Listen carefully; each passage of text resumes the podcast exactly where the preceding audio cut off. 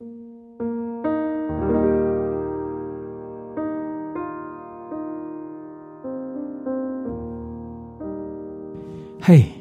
你，晚上好啊！这里是来自央广的声音，我是小东。今天要和你分享的文章名字叫做《成熟的人都开始给生活做减法了》。成长是做加法，成熟是做减法。年轻的时候什么都想要，总觉得拥有的越多就越幸福。等长大到一定年纪，才发现，真正会生活的人。其实是懂得为生活做减法的人，知道哪些东西是不该要的，知道哪些东西是该果断丢弃的。多余的物品、无效的人际，通通的减去丢掉，于是才有了令人清爽、轻装上路的生活之道。减去多余的东西，有一种病叫囤积症。总是不自觉囤积各种物品，总觉得即使现在用不到，以后也总会用到，于是就越囤越多，家里也越塞越满。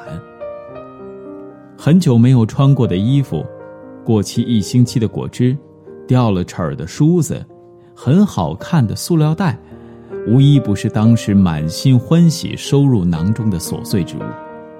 实际用处呢，没有多少。占的空间却不是一星半点儿。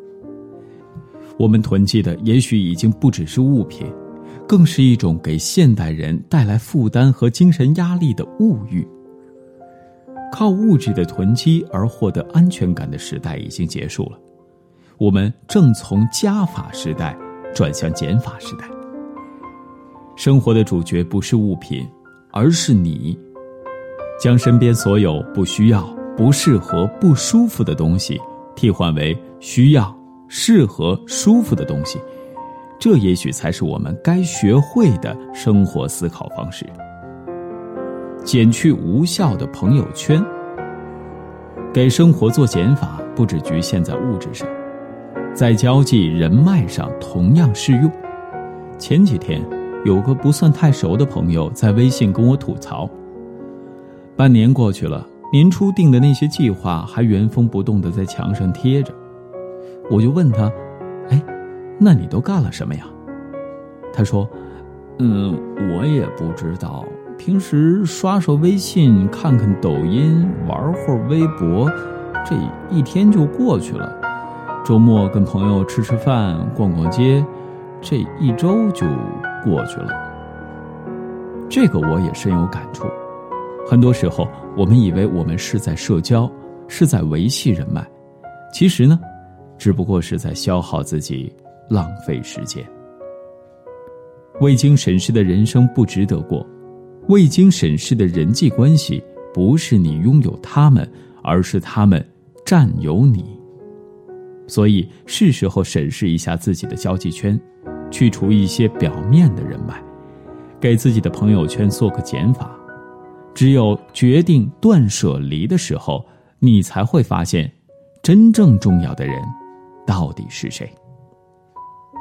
学会给生活做减法。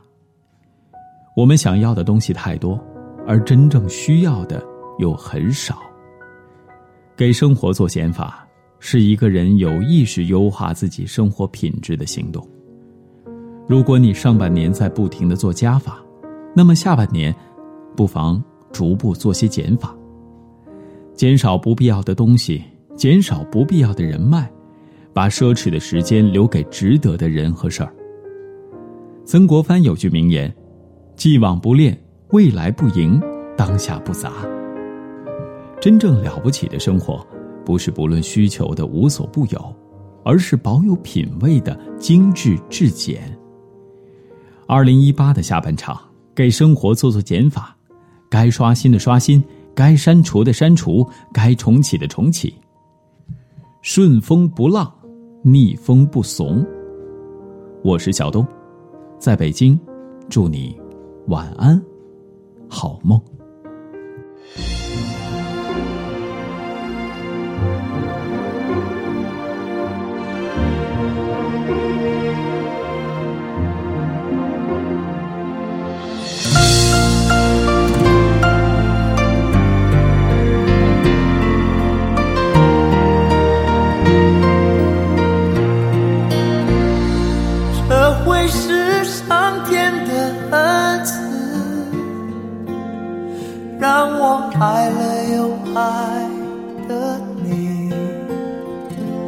这会是上天的安排，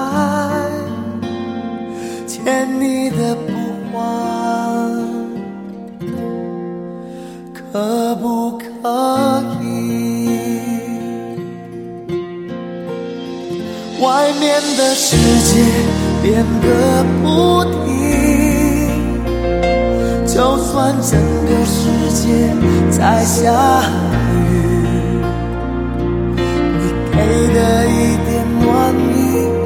最窝心，你给的伤我痛的最甘心。外面的世界变个不停，就算整个世界在下